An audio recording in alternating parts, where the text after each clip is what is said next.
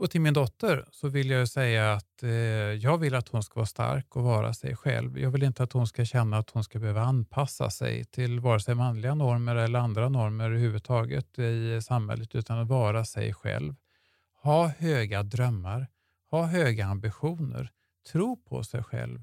Eh, våga räcka upp handen när hon blir erbjuden nya möjligheter och eh, sikta så högt som hon någonsin kan och, och ta sin plats. Eh, inte inordna sig i någon annan struktur.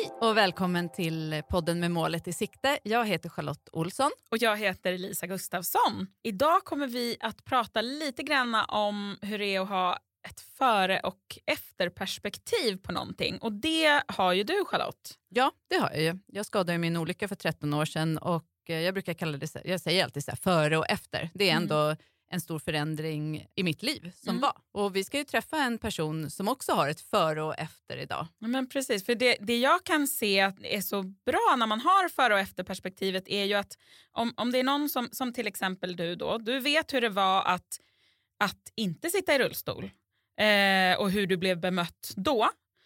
Och nu vet du hur det är, liksom vilket bemötande du får nu när du sitter i rullstol. Så du kan jämföra. Och den delen kan ju även dagens gäst. Precis, man har fått två olika, helt olika perspektiv på saken och det ska vår gäst dela med sig av idag. Precis. För dagens gäst har precis samma erfarenhet av eh, före och efterperspektivet. Carl var vd som för några år sedan blev Caroline. Och hon är fortfarande vd på samma företag har lagt ett stort jobb på arbetet inom jämställdhet och inkludering. Och vi ska passa på att fråga om skillnaderna i bemötandet men framför allt få koll på hur vi tillsammans kan öka inkluderingen på arbetsplatserna. Varmt välkommen hit Caroline Farberger. Stort tack, jätteroligt att vara här. Hur mår du? Jag mår jättebra. Härligt att höra. Idag tänker vi ju liksom att vi ska prata lite dels om hur det gick till när du gick från att vara eh, Carl till Caroline. Men om vi backar, när förstod du att du var Caroline och inte Carl? Då är vi nog tillbaka till eh, 2017 som var mitt utforskningsår då jag under våren 2017 började äntligen konfrontera mig själv och min könsidentitet. Vem är jag egentligen? Och eh, I augusti 2017 så kom jag till den självande insikten om att eh, jag är kvinna i min könsidentitet.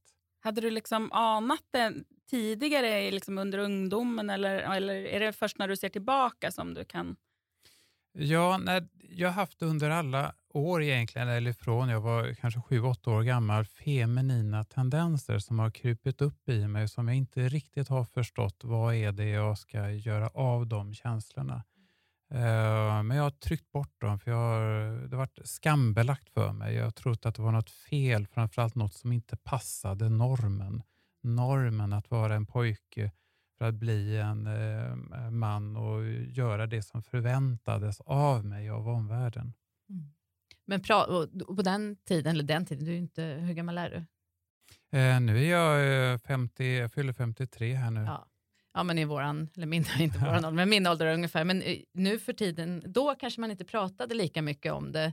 Att eh, ja, men man får känna som man vill känna eller tillhöra det man vill. Eller, så, jag tycker i alla fall att jag pratar mycket med mina barn om jag försöker inte dela in dem i fack, utan man är den man är, man älskar den man älskar. Och så. Det kanske man inte gjorde på samma sätt då heller. Att ja, eller, eh, framförallt så fanns det inte förebilder för personer som var utanför normen. Utan mm. det var verkligen liksom en, eh, för mig då, man, eh, liksom en vit manlig heterosexuell person skulle liksom vara ordningsam i skolan, ha bra utbildning, skaffa bra jobb, bli en familjeförsörjare, uppfostra mina egna barn för att bli liksom normativa. Det var liksom det var inte så att, att det var hård press, men det talades inte om något annat än normen. Så det var det enda som liksom fanns för mig.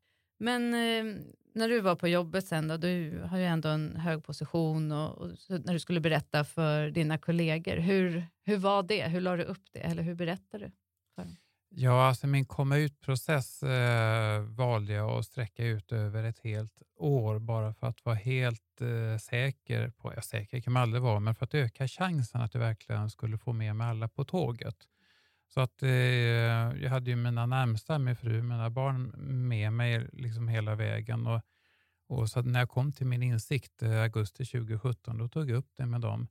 Och sen så eh, kom jag ut för mina vänner och nära släktingar under hösten eh, 2017 och in på våren 2018 och berättade för min arbetsgivare på våren 2018 och eh, mina närmsta kollegor fick reda på det bara strax före jag blev offentlig och började leva som Caroline i september 2018. Det blev snabba bud för dem. Hur togs det emot där? Hur reagerade de? Blev det som Ja, det blev eh, mycket kärlek och mycket respekt. Tänkt? Mm. Ehm, så att eh, jag, eh, det, det, gick, det gick fantastiskt bra. Mm. Det, är en, det är en ren framgångshistoria. Hade du oroat dig i onödan? Tror du? Hade du oroat dig? Ja, mer utifrån, jag kan inte säga att oron var berättigad, men jag oroade mig utifrån att eh, även om jag egentligen inte skulle behöva vara orolig, för jag kände mig väldigt trygg och säker i min omgivning, inklusive arbetsplatsen. Men sen tänkte jag att människor är alltid människor och när man kommer till sådana här saker som Mm. normer så finns ju risk att eh, det är så att säga undre bottnar i olika människor som Mm. kanske visar sig. Men eh, det gick fantastiskt bra. Mm. Vad skönt. Mm. Men vad, vad var det svåraste i den här perioden, då? Den, under den här tiden när du började berätta för folk? Och, Ja, det, det svåraste var mentalt för mig eh, perioden från det att jag kom ut eh, eller från det att jag kom ut inför mig själv i augusti 2017 och insåg att men jag är ju faktiskt kvinna i min identitet och jag måste också leva som kvinna. Tills ett år senare då jag kom ut och levde som kvinna, det vill säga vissheten om att jag är någon annan än den jag utger Mm. mig för att vara. Det var jättejobbigt. Mm. Kände du dig liksom falsk? Eller liksom att du bara... Jag kände mig utklädd. Ja. Ah, Mm. Mm. Mm. Tror du att omgivningen kände det också? Eh, nej, det har jag ingen indikation på för att jag var nog bra att spela spelet. Ja, det hade Mm. du ju gjort hela Mm. livet. Liksom. Ja, ja. Fast kanske inte lika medveten om Nej, det själv. Hur lång tid tog det då innan du började känna så här, men det här, nu känner jag mig bekväm. Jag känner inte som att jag spelar någonting längre. Ehm, alltså det, det, tog, det, det är en gradvis process. Det är klart, de första dagarna var ju hög anspänning. Mm. Så att, eh, men säg efter, efter en månad så hade jag nog bra rutin på det hela. Mm. Ehm, det, du vet, det är ju klädsel och det är hur man går i klackar och det är smink och det är frisyr och Det det är är ju ett, svårt helt, för oss ett som helt eh, paket. har, har levt som kvinnor hela Ja, livet. ja. Så det är inte lätt. Och, men, Men- var det någonting som var lättare än vad du hade trott? Då? För ofta så går man ju kanske och tänker på, ja men ser det så här, och det här kommer kanske bli svårt. Ja, så. men det var ju det att jag var ju förberedd för alla eventualiteter, inklusive att behöva hantera eventuella fördomar. Mm. Eh, och, eh, men det hände ju inte, Nej. utan att eh, eh, jag bemöttes bara av respekt, alternativt ingen reaktion alls. Mm. Mm. Vilket är, Vilket är väl nästan. så bra. Ja. ja, vilket är väl Ja. så bra. Det är liksom bara, jag kunde bara flyta med. Men nu, när du, nu har du levt som kvinna i då eh, två år. Ja. Ja. Har, du, har du märkt, liksom, vad är de största skillnaderna på hur folk bemöter dig som, som Caroline om du jämför med hur du blev bemött? Ja, alltså, faktiskt förvånansvärt lite för att jag är ju min yrkesroll i första hand. Och det har ju, jag är ju vd för ett försäkringsbolag och det är så jag vill bli bemött i mitt yrkesliv och hur jag fortfarande blir bemött. Men på det mer personliga planet eh, så det är klart, eh, eller det är inte klart, men det är så att jag har betydligt bättre kontakt med andra kvinnor. Eh, Det märker jag, för det är annars en viss barriär, i vart fall i den professionella världen har jag Mm. upplevt. Kvinna, man på arbetsplatsen. Jag har blivit inkluderad som en i mängden av kvinnor och det är jag väldigt glad för. Det är en sån sak som man inte tänker på tror jag annars heller, att det faktiskt är en osynlig Mm. barriär, Mm. vilka man vänder sig till och vilka man eh, ja, sätter ihop sig med i, i formationer. Och sådär. Men kan det då å andra sidan, har, du- har du märkt att du inte blir inkluderad i då liksom manliga konstellationer där du kanske hade gynnats att vara med rent ur din professionella roll? Alltså, jag har nog i, i faktiskt eh, under rätt många år hållit mig utanför eh, manliga eh, vänskapsrelationer eller vänskapsrelationer överhuvudtaget på jobbet och haft liksom en väldigt tydlig åtskillnad mellan mitt privata umgänge och mitt professionella umgänge. Um, så att så fort det har liksom blivit diskussioner av säga, manlig karaktär, det kunde vara bilar, båtar eller uh, något annat uh, sport, uh, så har jag taggat av och gått härifrån. Det har inte intresserat mig. Jag är nog den personen som jag går på jobbet för att vara på jobbet mm. och ikläder mig en professionell yrkesroll när jag är på jobbet. Men det är klart, manliga sammanhang på fritiden. Jag har ju varit med i eh, Frimurarna, det är jag ju inte längre, för det, det funkar ju liksom inte. Var det, det en order, eller vad är Berätta för de ja, som det inte... Ja, det, det, är ett ordenssällskap mm. Eh, och det är ju det är en väldigt liksom Manlig. gammal, gammal sak. Det är, det är grund och botten en ideell förening, eh, men den, den råkar vara könsseparatistisk. Mm. Och de är inte lika öppna för mångfald nej, där i? Nej, alltså, men det är ju, den, är ju, den är till för män mm. eh, och, och, och, den har slutat att vara med i, så att, men det är inget mer med det. Finns det någon frimurarkvinnor? Det finns det också. De är ganska små, men eh, nu är jag klar med det.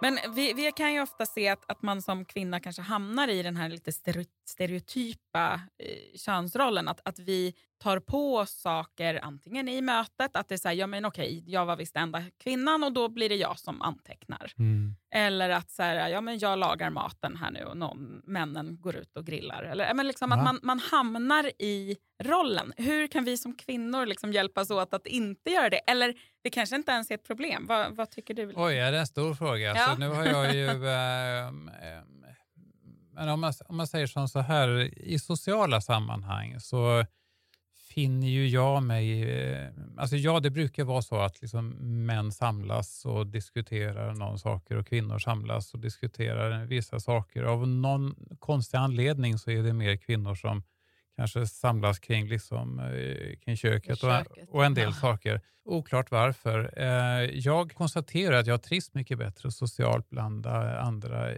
kvinnor. För, jag tycker att eh, diskussionen är mer öppnare, mer prestigelös. Diskussioner män emellan tenderar, oavsett sammanhang, att hamna i en diskussion underförstått man jämför saker och ting eh, mäter längden. Ni mm, förstår. Mm, och, det, och, det, kan mm. vara bilen eller båten eller det kan vara något ja, annat. Men, mm. men om man jämför prestationer eller eh, mm. tittar på jobbet, man pratar om sina karriär eller någonting. Och jag tror att män inbördes har ett behov av att eh, på något sätt etablera en hackordning sinsemellan mm. utan att för den skull eh, skapa avundsjuka, men bara att man, man, vill, liksom, man, man vill inrätta en struktur. Eh, vem har åstadkommit vad? Det, det känns lite befriande att inte behöva ingå i det. Kvinnligt umgänge tenderar att vara något mer ja, befrielse från mm.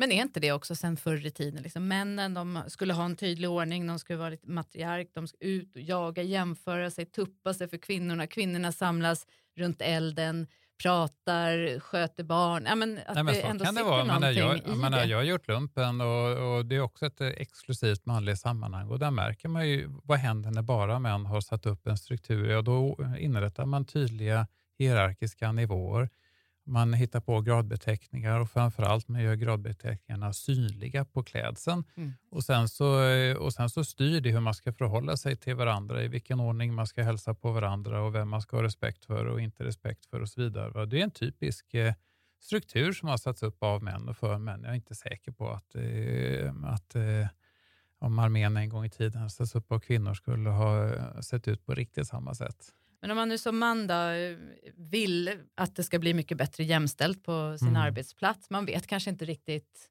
hur jag ska bete mig. Liksom. Hur, mm. vad, har du något tips där hur man som man kan... Jag kan ju fråga mitt gamla jag. Om jag, om jag frågar mig själv eh, för fem år sedan så jag, jag trodde ju innan jag levde som man att jag hade bra koll på det här med jämställdhet. För jag hade ju minsann eh, kvinnor i min ledningsgrupp och jag ägnade energi åt att prata med dem och så vidare. Men jag fick ju höra av de kvinnorna nu när jag lever som kvinna själv att eh, jag var minsann inte jämställd i min eh, attityd och kultur.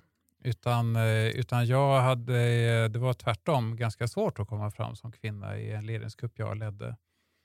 Eh, och varför det? Jo, därför att jag började väldigt tydligt med en fas och hävda min åsikt och sen så bekräftade jag och släppte fram andra män i ledningsgruppen som tänkte och tyckte på samma sätt, sätt som jag.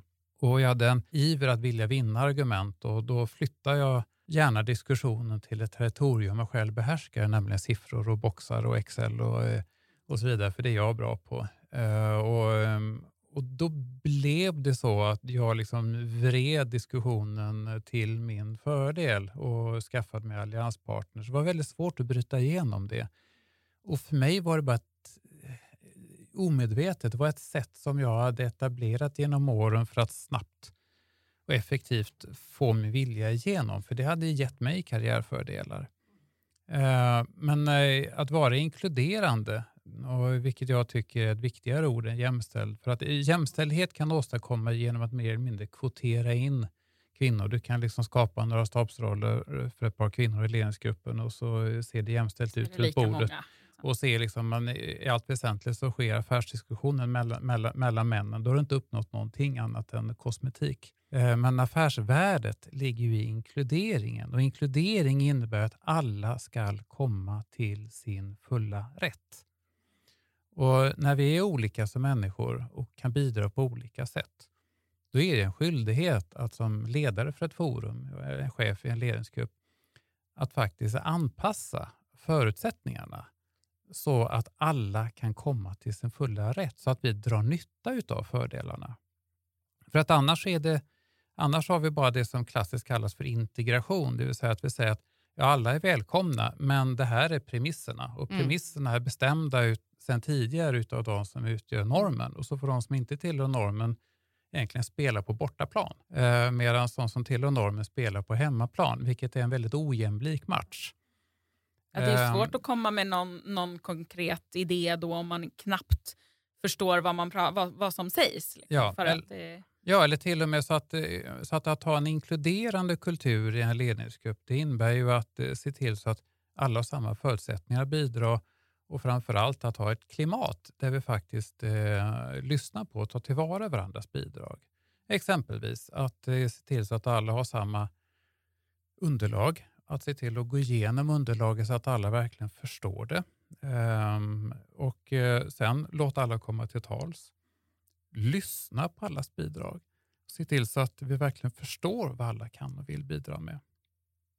Och egentligen komma till beslut och konklusion först efter att eh, allas bidrag är förstådda. Um, och så inkludering handlar om en medvetenhet hos chefen. Så frågan är vad, vad kan män göra? Det är att vara medvetna om sitt, e-, sina egna beteenden. Uh, för att förstå, beter jag mig inkluderande nu eller beter jag mig faktiskt exkluderande? För inkludering är en aktiv handling. Ett beteende som inte är aktivt inkluderande riskerar att vara exkluderande um, på något sätt. Det är lite som att säga att, att så här, men vi har inkluderat alla för vi öppnade dörren. Mm. Men det säger ju inte att alla var välkomna in. Nej. Utan då måste man faktiskt bjuda in mm. så, ja. till sin fest där hemma. Ja. Det känns ju som att du inte bara har gjort en, ja, men en känslomässig resa. Du har ju mm. verkligen fått titta på dina värderingar mm. och ditt förhållningssätt ja. och ditt ledarskap in i minsta detalj känns som. Just mm. eftersom du har fått titta tillbaka på det. Hur var det som ledare då? Mm. Och, det var ganska tufft att mm. komma till insikt, ja. så, eller? Ja, det var, eh, jag har fått en och annan tuff reality check. Den självbild jag hade som en eh, jämställd eh, ledare har ju fått sig några rejäla törnar och det är väldigt bra på ett sätt, Jättebra. som ett wake-up call. Ja. Otroligt lärorikt och det är väl så hela livet är, att man åker på de här wake-up callen. Mm. Så här, ja, man lär sig ju hela tiden. Och då mm. gäller det väl också att inte slå ifrån sig utan att som du då faktiskt lyssna och ta till sig och förändra sig. Eh. Ja, och det, och det är klart, ju längre man har kommit på livets bana, desto jobbigare kan det ju vara att konfrontera sina egna beteenden. För att eh, de är ändå lätt till framgång någonstans. Så man kan ju lätt känna, men så här är mitt sätt att vara på. Och det, och, och det, här, är liksom, det här har funkat för mig tidigare. Alltså är det så jag vill fortsätta. Mm. Det är jättejobbigt. Mm. Det är ju jobbigt att göra förändringar och, och få ta, ja, men se på sig själv mm. med nya ögon eller bara ja. få en konstruktiv kritik. Ja. Eller, ja. Det är tufft. Men jag tänker också att, att det kan vara viktigt att eh, bli medveten om sina egna privilegier. Ja. Kändes det, alltså märkte du det på något vis? Så länge jag levde som man var jag inte alls eh, införstådd med begreppet privilegier i arbetslivet. Eh, jag trodde att ja, men det är klart att vi har alla jämställdhetspolicies och policies att alla ska kunna, liksom, kunna vara delaktiga. Uh, och där, därför är vi väl home free och så har vi en HR-avdelning som håller efter det där. Så det, det vet jag bra. Nu inser jag efteråt att vilka starka privilegier jag hade som vit medelålders eh, heteroman i näringslivet. Nu inser jag att systemet var ju väloljat för sådana som mig. Och nu när jag själv tillhör en, eh, en icke-normativ minoritet så är det betydligt enklare för mig att se på strukturerna med andra ögon och se att det är många som är med i matchen men spelar på bortaplan. Mm. Men det uh, tänker jag att oavsett vad det gäller för, för normbrytande ja. liksom, person eller så. Ja. Att jag, jag, menar, jag är ju norm många gånger, jag är vit mm. eh, och jag är heterosexuell. Då kommer mm. jag inte riktigt förstå vilka, alltså jag måste bara vara medveten mm. om att ja. Det är väldigt mycket lättare för mig i många mm. lägen. Det gäller ju hela tiden i livet få perspektiv och ja. våga se ja. andras sidor eller andras mm. perspektiv. Våga mm. Och lära sig hela tiden. Det är ju bara att se som i min situation, som jag har ju också så här, före och efter, ja. eh, efter min olycka, så här, vilken skillnad i bemötande och i hur människor såg mig bara sedan jag hamnade i rulle. Och det är jättestor skillnad, det trodde inte jag. När någon hade frågat mig innan, så här, vad jag tror är det svåraste, det var ah, med snö och trottoarkanter. Typ. Men hur människor mötte mig, ja, det var lite chockartat faktiskt. att de, ja, om, om de vågade se på mig överhuvudtaget eller mm. hur de tilltalade och, och sådär. Det blev wake-up call för ja. mig också. Och bara här, att jag plötsligt måste så här, kämpa lite för att ta plats eller ja. visa att jag faktiskt har ett huvud som fungerar. Liksom. Det... Ja. Nej, men också att se, inte bara liksom eh, inkludera mångfalden för att, utan också se värdet mm. I mångfalden. Vinningen i det. Mm. Uh, för att uh, jobbar man i affärsdriven organisation så är ju minoriteter också kundgrupper. Mm. Uh, Man speglar sina ja, kunder. Ja, men jobbar jag på ICA och, och, och många framgångsrika ICA-handlare liksom förstår ju det här med att det finns ju alla möjliga olika högtider eh, mm. eh, runt ett år beroende på vilken kanske religion man tillhör och så vidare. Och ofta är det förknippat olika typer av mattraditioner kring dem och så vidare. Mm. Och att liksom anpassa sortimentet löpande för det. Mm. För att kunna ha den kompetensen så mm. behöver man ju rekrytera människor som har den kompetensen. Det, bara, bara som att ta som exempel. Ja. Så det ligger affärsvärden i det också. Mm. Ja, och spegla sina kunder brukar vi prata mycket ja. om. Liksom att man om jag kommer in, som någon gång jag kom in på Ikea, så att en kille i rullstol i kundservicedelen, mm. så jag tänkte men gud, här, vad bra, här är, de, är det till och med anpassat mm. för att man ska kunna arbeta, att man har det mm. synsättet. Ja. man gillar ju också det som är likt en själv ja. ofta. Ja.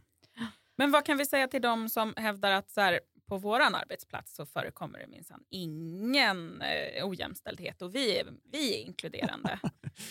ja, det, det är jätteroligt. Nu sitter jag också i eh, stiftelsen Allbrights jury för börsens mest jämställda bolag där, vi, där jag får ta del av många olika undersökningar om hur medarbetare i olika bolag uppfattar jämställdhet. Mm. Och det är lite symptomatiskt eh, när man skickar ut medarbetarundersökningar att eh, har du ett bolag som är väldigt homogent. Det kanske bara arbetar vita medelålders män där. Det kanske är något investmentbolag eller någonting. Va? Då är det oftast väldigt höga betyg mm. på att här, här är det nästan inga problem att, om, att skilja sig från normen. Sen är det kanske inte ingen som gör det. Nej, precis. uh, och sen börjar man aktivt arbeta med den här frågan på arbetsplatsen. Då blir man ju medvetandegjord. Oj, uh, man kanske får in uh, några icke-normativa personer. Då brukar den där skåren sjunka lite grann när man, man tvingar faktiskt konfrontera med mm.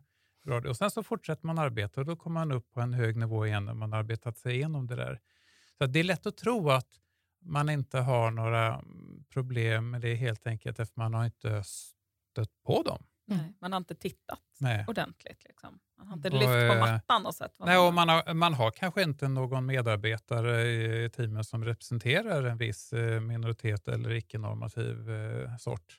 Och då är det kanske för att man inte har öppnat dörren tillräckligt och välkomnat in dem. För att man anställer bara liksom väldigt Sådana, sådana, som är, sådana som är lika en själv kanske. Ja, ja precis. Ja. Men vad tänker du, eh, vad är det första man ska göra om man känner att så här, oj, oj, vi har en lång väg att gå på den här Ja. eh, resan? Liksom. Vad, Ut- vad man... Utbilda sig. Mm. Eh, för att eh, mycket ligger i egna omedvetna beteenden. Och det finns flertal konsulter ute på marknaden som, eh, som har olika metoder och verktyg för att eh, internutbilda sig. Eh, och det handlar om att eh, gå från omedvetande till medvetande. Förstå, jaha, men den här jargongen kanske vi inte kan fortsätta med. Jag menar som manlig chef så kanske man liksom observerar att eh, kvinnor sinsemellan tilltalar varandra med tjejer. Eh, och, alltså ordet tjejer istället Ja, för det. kvinnor. Och sen så kanske man som manlig chef vill vara lite klämkäck och inställsam och så vinkar man glatt till kvinnorna och säger hej tjejer någonting. Och så blir det ju bara fel. Eh, för att då blir det lite patriarkalt eh, tilltalande. Men det kanske man inte fattar. Man kanske tror att man agerar på rätt sätt. Så man måste ju ha någon som kanske kommer in och hjälper till och eh, säga nej men så där kan man faktiskt inte säga. Man väl- kan faktiskt inte som senior manlig chef klappa en kvinnlig underställd på axeln ens där och ännu värre någon annanstans. Men kanske inte ens liksom röra vid någon om, om, om det inte är liksom väldigt uttalat att det, det är, liksom, ehm, eh, det är okej. va? Det är väl otroligt viktigt också att eh, alla de här frågorna implementeras högst upp hos ledarna. Att det är viktigt, det är ju en chefsfråga från början för att sprida, ja, sätta, vad säger man, sätta... Tone at the top. Ja. Ja, det, Mm. alltså, detta om något är ju en fråga som måste ägas på toppen. Det spelar ingen roll hur många konsulter du kallar in eller hur välartikulerad eh, HR-chefen eller någon annan person är. Om inte chefen själv föregår med gott exempel Mm. och slår ner och markerar mot felaktiga beteenden tydligt så liksom är det ingen idé. För några avsnitt sen så hade vi några såna konsulter från Leda 20 eh, och de var ju väldigt eh, eh, pepp på att du skulle komma och skickade med en fråga Mm. faktiskt. Då undrar de så här, på vilket sätt tror du att mod spelar in hos ledare för att driva jämställdhetsfrågan framåt? Jo, men det är klart att, eh, att det spelar in. För att eh, för många ledare så kan detta upplevas som ett eh, lite okänt territorium. Eh, man har kanske lärt sig i skolan hur man ska eh, bli bra på det ena och det andra. Det kan vara redovisning, det kan vara marknadsföring eller affärsutveckling eller försäljning. Om man, om man är bra på någonting och då har man högt självförtroende. Och så kommer man in på det här territoriet. De mjuka värdena. Och då blir, det, och då Mm. blir man lite, kanske lite handfallen och man, man vet inte så mycket. Vad man, ska, man kanske är rädd för att gå fel också. Eh, särskilt det här med metoo noterar jag påverkar många manliga chefer som nästan går in i en sorts felsäkert läge. Och Mm. typ, jag vågar, man vågar inte säga någonting nu med är risk att gå fel. Många är vilsna, eh, så många behöver vägledning. Eh, och eh, uppmuntran också. Och Det kanske är mod som behövs för att säga okej, jag är inte så bra på det här så att jag behöver ta in Mm. hjälp. Ja. Eh, det, är, det kanske är modet där då. då. Så att, eh, men det har jag haft, eh, det var väldigt roligt, jag fick eh, en, en väldigt högt uppsatt man i finanssektorn kontakta mig och vill gärna ha en frukost med mig med lite tips kring det här. Ja, vadan detta? Jo, kvinnor i min ledningsgrupp sa åt mig att kontakta dig. Jag tar det som en liten pik. En hint. Men vad bra att han Ja. gjorde det då ändå. Ja. Att han inte bara så här, Ödmjuk. slog bort det och tyckte Ja. att det var... Ja. Han tyckte säkert att det var superskönt. Vilka tips fick han? Ja, nej, men det är framförallt då, eh, basala saker som eh, hur han beter sig på, på mötena, eh, vem man tittar på, vem han bekräftar, eh, hur han agerar när någon kvinna tar till orda, visar han intresse eller visar han avvikande intresse. Men så, så enkla saker också, när på dagen förlägger man möten. Ehm, eh, liksom, ser man till så att eh, man faktiskt kan komma hem och inte bara ha middag med barnen utan man kan laga middag med barnen också. Eller tycker man att det här är så senior ledningsgrupp så att här ska vi minsann ha ledningsgruppsmöten fram till klockan 18 och så vidare. För att det här är ju viktig business. Sen står ju middagen på bordet när jag kommer Ja, hem. Mm. b- precis. Va? Eh, så att vara medveten om ens beteenden. Mm. Och sen också kanske just det där då att, att säga till när beteenden inte Ja, liksom därför att det, det finns också en, eh, inom näringslivet och kanske drivet utav män också, en eh, väl utvecklad kultur att man ska absolut inte genera någon annan person i sittande möte. För att, eh, och varför inte det? Ja, tänk om det skulle hända mig själv, vad pinsamt det skulle vara. Mm. Och att beröm ska man ta offentligt och men kritik individuellt. Och det gäller väl om det gäller liksom sakliga saker som att den här presentationen var ostrukturerad eller den där eh, siffran eh, var nog felräknat eller vad det nu var. Men handlar det om beteende, typ att någon säger en plump kommentar i ett möte, det är där och då under mötet som, eh, som man behöver ta upp det. Mm. För att släpper det man, glömt, fa- fast släpper man det så har man ju inför de andra mer eller mindre sanktionerat en plump kommentar. Ja, tillåtet. Säger någon, liksom, undslipper sig någon ett ord som vet, kärring eller, eller någonting, då kan man säga att eh, det, där, det där kom väl ut lite fel. Eh, du menade väl antagligen eh, din, eh, din kvinnliga kollega, eller hur?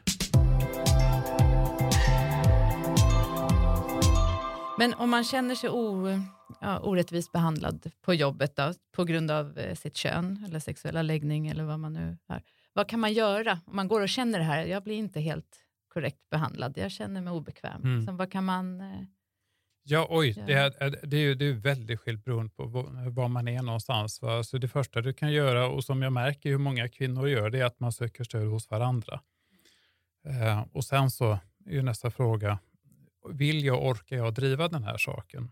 Känner jag förtroende för de interna strukturerna? Kan jag prata med mig chef eller är det lönlöst?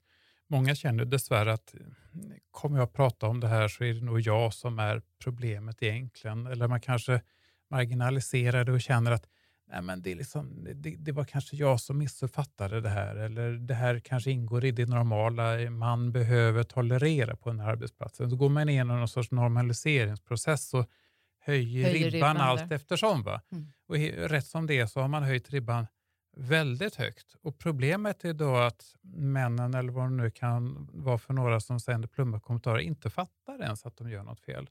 Så jag önskar ju att eh, man faktiskt eh, är så eh, stark och säger att jag skulle uppskatta om du undviker att använda ordet eh, tjej eller kärring. Jag är en kvinnlig kollega. Kan vi enas om det? Bara enkelt. Ehm, och, eh, och ta upp det och försöka att driva förändringen eh, på platsen. Det, det är nog många som är omedvetna om sina fördomar. Är det medvetna fördomar, ja då, då ska man nog fundera själv på om man vill vara kvar eller inte. Du har ju eh, både eh, haft ett sommar i P1 och Mhm. ett vinter i P1. Mm. Och i, i vinter så, så avslutade du med att skicka med en hälsning till dina barn. Ja. Och Det tyckte jag var så fint. Vill Mm. du liksom bara berätta vad du, vad du skickade med till din dotter och vad du skickade med till din son? Ja, det är helt riktigt. Till min son så skickade jag med en önskan om att eh, han ska förstå att den värld han växer upp i kommer att upplevas som ganska enkel och väloljad. Eh, han kanske inte uppfattar det själv utan han kommer bara ta det som en del av det normala. För det var så det var för mig. Men jag vill göra honom medveten om att han kommer ha med sig ett antal privilegier. Förutom att han är eh, vit och växer upp i ett välmående land så är han också man. Och att han då har ett ansvar att dela med sig av de privilegierna. Att där han tar sig fram att inkludera andra personer också i sammanhanget. Eh, bjuda in dem till sammanhang. Det kan vara taltid i en ledningsgrupp, det kan vara medverkan på andra sätt. Så att han är medveten om att han har privilegier med sig och att det finns ett värde som också han kan bli starkare av att inkludera andra i kring sig. Och till min dotter så vill jag säga att eh, jag vill att hon ska vara stark och vara sig själv. Jag vill inte att hon ska känna att hon ska behöva anpassa sig till vare sig manliga normer eller andra normer överhuvudtaget i samhället utan att vara sig själv. Ha höga drömmar, ha höga ambitioner, tro på sig själv. eh, våga räcka upp handen när hon blir erbjuden nya möjligheter och eh, sikta så högt som hon någonsin kan och, och ta sin plats. Eh, inte inordna sig i någon annan struktur. Otroligt Ja, jag ryser ja, det här. Ja. Men tänk vilken, de har ju otrolig fördel också att ha dig som eh, förebild. Och att man, eh, de har ju redan, jag menar, ungar är ju, nu vet inte jag hur gamla dina barn är, men barn har ju mm. inga fördomar från början märker nej, man. Nej, man kan nej. ju få det snabbt. Men om man bryter det eller tar bort de här fördomarna redan tidigt. Ja, är det, är, är det så underbart eh, att, eh, att se det för våra barn. De tog det jättelugnt när jag berättade för dem att nu kommer jag börja leva som kvinna för jag har kommit underfund med att jag är kvinna. Ja, okej. Okay. Ja. Mm. Och, och, vad vill ni kalla mig då? Men vadå, du är vår pappa. Ja. Ja, jättebra, fint. Då är jag pappa Caroline och det är inget konstigt med det. Nej. Gud vad skönt. Tänk om de flesta mm. vore så ja. också. Men hur gamla är barnen? Ja, de fyller 15 mina tvillingar. Ja, mm. tvillingar också. Ja. Ja, men det är lite som mina, eller man träffar barn som, många tycker att det är spännande mm. också med rullstol, men då kan de också bara, eh, varför har du rullstol när du har två ben? Eller är du trött i dina ben? Så förklarar man lite, så bara, jaha, så är det inget konstigt ja. mer med det. Medan vuxna går ja. som eh, katter runt het ja. gröt och vågar inte fråga, man ser dem fundera. Liksom. Mm. Men eh, om man går i de här tankarna och att man ska göra en mm. sån här resa som du har gjort. Vad har du för tips till, bara något kort tips? Ja. Hur, hur, vågar man ja, alltså, det, alltså, alltså det, Den långa historien går ju att läsa i min bok mm. eh, och, och, och, där beskriver jag verkligen från steg till steg eh, hur jag kom till insikt i min transitionsresa i, i min nedtecknade berättelse. Men om man ska försöka syntetisera det hela, det är liksom att det jobbigaste är faktiskt att våga komma ut för sig själv. För att jag, jag för mig var det så skambelagt att komma till insikt om att jag var transsexuell. För att jag eh, trodde och hoppades att det på sin höjd var liksom att jag hade någon sorts utklädningsbehov jag kunde hantera i garderoben eh, på, eh, på helgen eller någonting. Va? Men att faktiskt våga inse att men jag är kanske en egen sort. Eh, och, att, mm. Och sen så faktiskt känna så här att okej, okay, men jag bara en chans på mig att leva mitt liv. För vems skull skulle jag leva mitt liv som någon annan än den jag är? Mm. Eh, varför ska inte jag kunna leva mitt liv som den jag faktiskt är? Det räcker att man är homosexuell eller något annat. Va? Varför försöker jag upprätthålla ett normativt levande? Då gör jag ju bara för att liksom omvärlden ska eh, göras bekväm. Varför? Varför ska inte jag kunna få ta le leva mitt liv som den jag är? Se sig själv i spegeln. Är inte jag värd att få leva mitt liv som den jag är? Och då förhoppningsvis komma till insatsen. Jo, men nog 17 ska jag kunna vara värd att leva mitt liv som den jag är. Och ja, det är jättemånga farhågor. Man är kanske rädd att förlora kontakten till anhöriga om de har fördomar. Man är, man är kanske rädd att eh, möta svårigheter på arbetsmarknaden och så vidare. Va?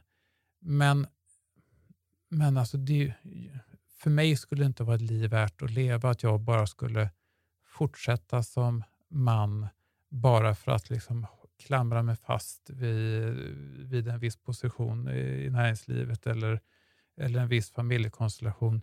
Jag lyckades faktiskt sno till det hela så att jag har kunnat behålla hela min kontext, familj och jobb och annat och ändå leva som den jag är. Så att, eh, ja, så att det finns goda möjligheter om man bara tar sig själv eh, på allvar och lyssnar på sig själv. Vem är jag egentligen? Och, och, bestämmer sig för att nu ska jag leva som den jag är. Så troligtvis så är det du själv som har liksom de största invändningarna. Ja, men så är det, ja, men, så, ja, men så är det att eh, för transsexuella så är oftast en själv den största transfoben på samma sätt som för många homosexuella är ofta en själv den största homofoben. Vad heter boken? Jag, Caroline heter boken. Jag, Caroline. Mm. Och den har, nu när vi spelar in så släpps den om några dagar, men nu när avsnittet är släppt så finns boken var då? Eh, det finns ju på, på, på, alla näthandlar och eh, på de stora bokhandlarna också. Så att, eh, och den innehåller då en eh, detaljerad genomgång av min livsresa och min transitionsresa i synnerhet. Eh, kryddat med många liksom, illustrationer hur omvärlden har tagit emot det här och vad hände sen också. Så det är en positiv historia som jag, har, som jag hoppas ska kunna inspirera andra mm. till att egentligen leva sitt liv ännu mer autentiskt som sig själva Och, och jag beskriver hur jag gick tillväga för att eh, förbereda min omvärld så bra som möjligt och eh, det gick ju bra. Och med de fina orden tänker jag att vi eh, tackar dig för att du ville vara med i vårt program. Mm. Jag tror att det här kommer inspirera väldigt många. Eh, vare sig man vill göra en egen resa eller man ja, är företagsledare eller kollega. Mm. tack snälla mm. för att du ville komma till oss. att vara med. Tack.